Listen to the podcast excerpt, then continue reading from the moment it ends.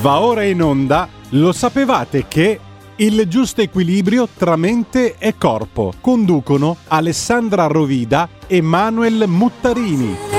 Per le vostre richieste e per le vostre domande scrivete a il mondo dei semplici mail chiocciola gmail.com Bentrovati amici nella nostra rubrica. Oggi voglio darvi alcune nozioni per quanto riguarda la disincrostazione e vorrei darvi prima un piccolo accenno su cosa sono le scorie circolanti e che cosa sono le scorie depositate.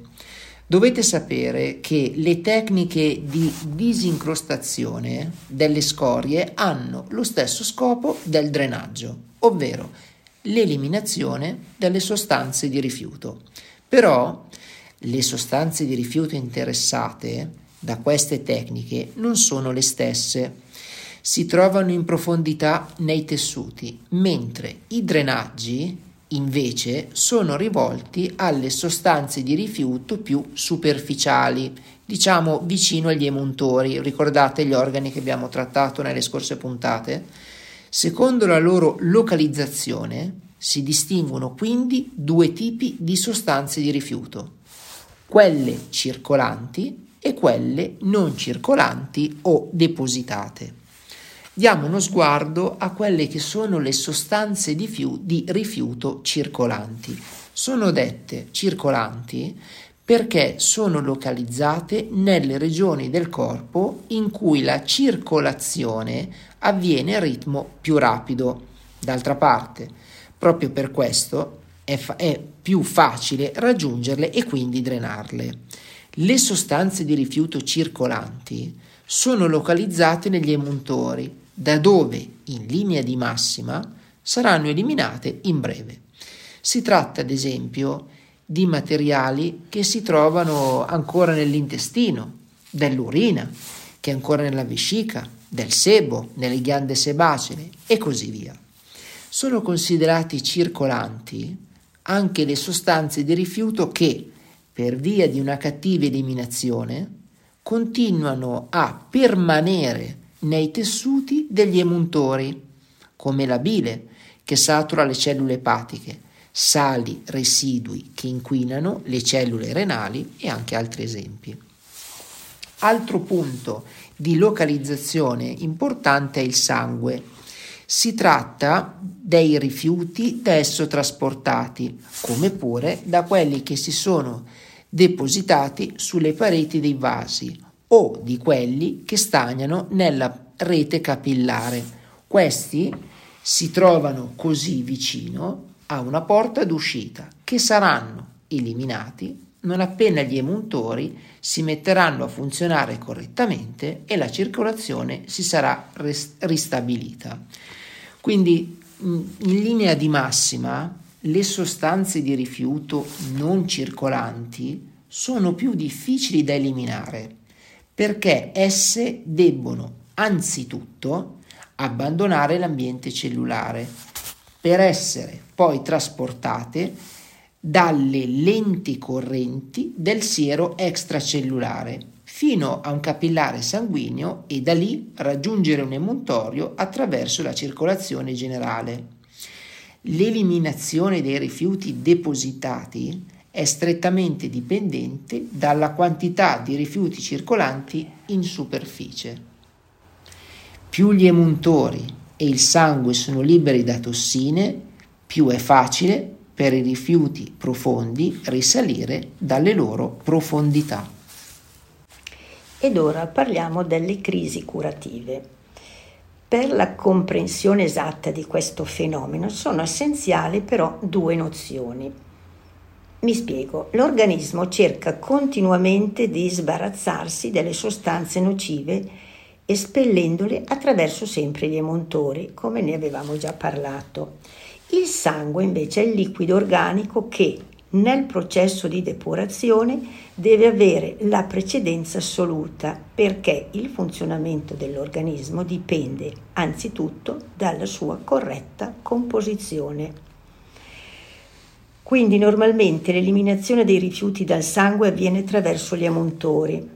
Tuttavia, quando essi sono sovraccarichi di lavoro e la composizione normale del sangue ne risulta minacciata, la forza vitale, in mancanza d'altro rimedio, è costretta a sospingere i rifiuti in maniera innaturale verso l'interno dell'organismo e quindi nei tessuti profondi. Tuttavia, questa situazione innaturale di autointossicazione può essere solo provvisoria. Perché? Perché la forza vitale attende la prima occasione per far risalire le tossine alla superficie, per poi sospingerle all'esterno. E l'occasione le viene fornita ogni volta che diminuisce la quantità di tossine circolanti. E questo accade soprattutto in caso di cure appunto depurative.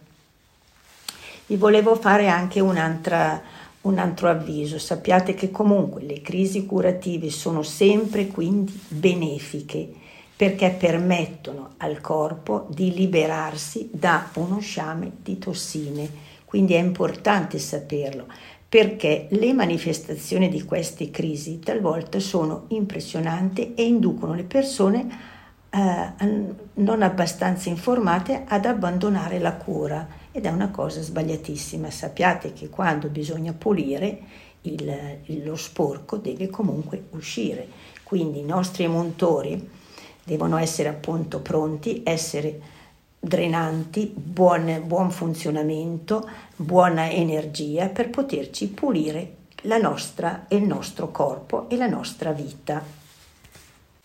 Una cosa eh, molto importante è eh, appunto un drenaggio ipertermico che sarebbe il bagno.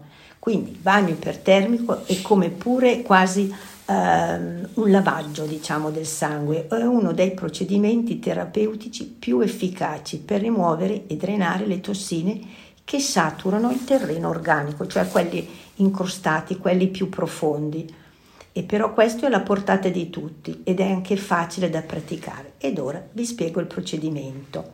Si entra in acqua a 37 gradi circa. Indi la temperatura del bagno viene aumentata progressivamente aggiungendovi acqua calda fino a raggiungere la soglia di tolleranza, cioè appena prima che la sensazione di calore diventi troppo viva.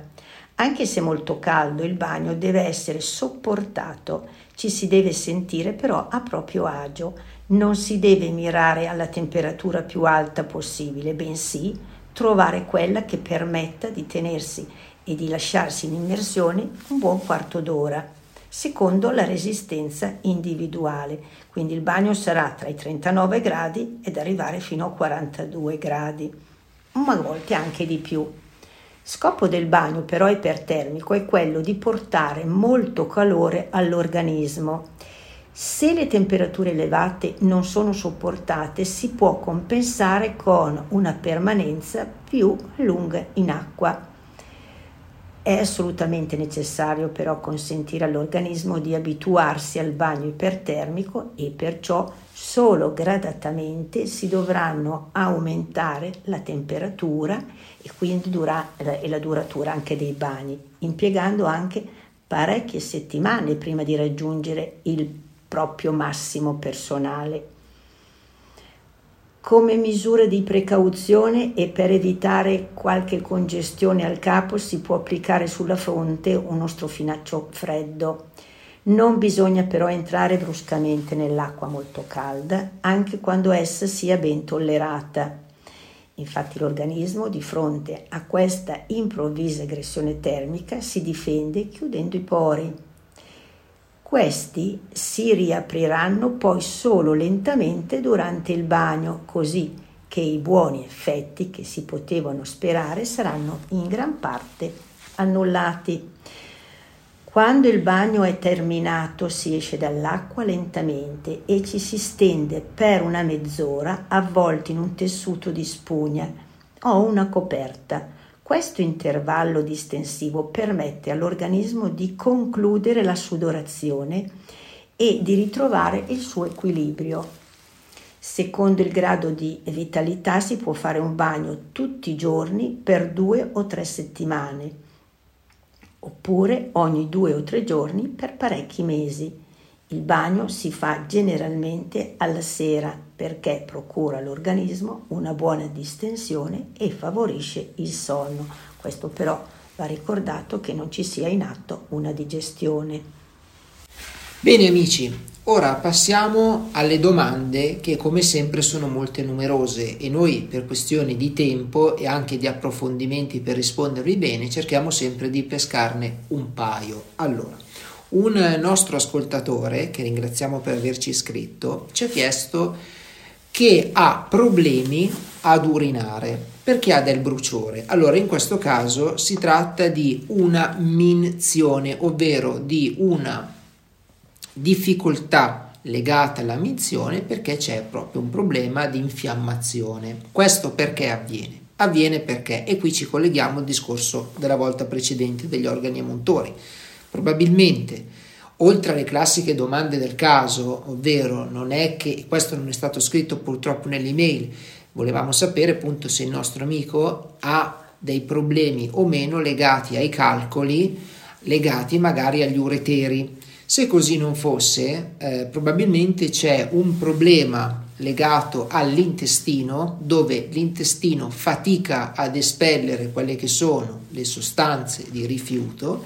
e quindi chiede aiuto ai nostri amici reni. Però naturalmente voi dovete sapere che in entrambi gli organi, questo l'abbiamo parlato una delle prime volte che guardavamo gli, er-, eruntori, c'è un discorso anche di temperatura e anche di pH. Quindi Bisogna sempre rendersi conto che quando entrano in soccorso i reni, in questo caso dell'intestino, l'infiammazione naturalmente legata può essere data anche da questa differente anche zona di pH. Il rimedio naturalmente c'è, oltre che naturalmente il consiglio è sempre quello di recarsi comunque a un professionista e ne parleremo la volta prossima quando andremo a trattare di quello che sono le argille e in questo caso si tratterà di argilla calda.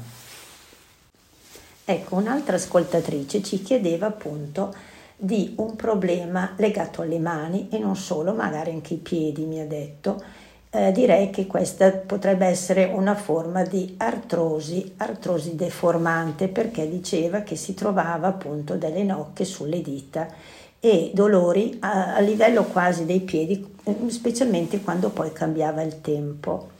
Quindi noi a questo punto, come abbiamo già accennato nelle volte appunto precedenti, abbiamo detto che quando si sentono queste forme di algie o di dolori, dobbiamo legarci a cosa? Non certo alle forme di muco, ma bensì di cristalli, quindi cristalli che si sono localizzati appunto tra le dita delle mani e anche quelle dei piedi. Quindi conviene fare cosa?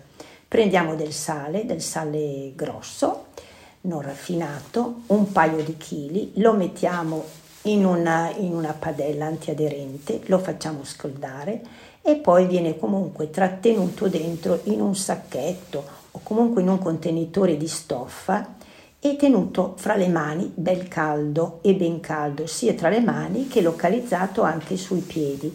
Questo permetterà piano piano di sciogliere i cristalli con i cristalli. Questa è un'attività omeopatica, usa il simile con il simile.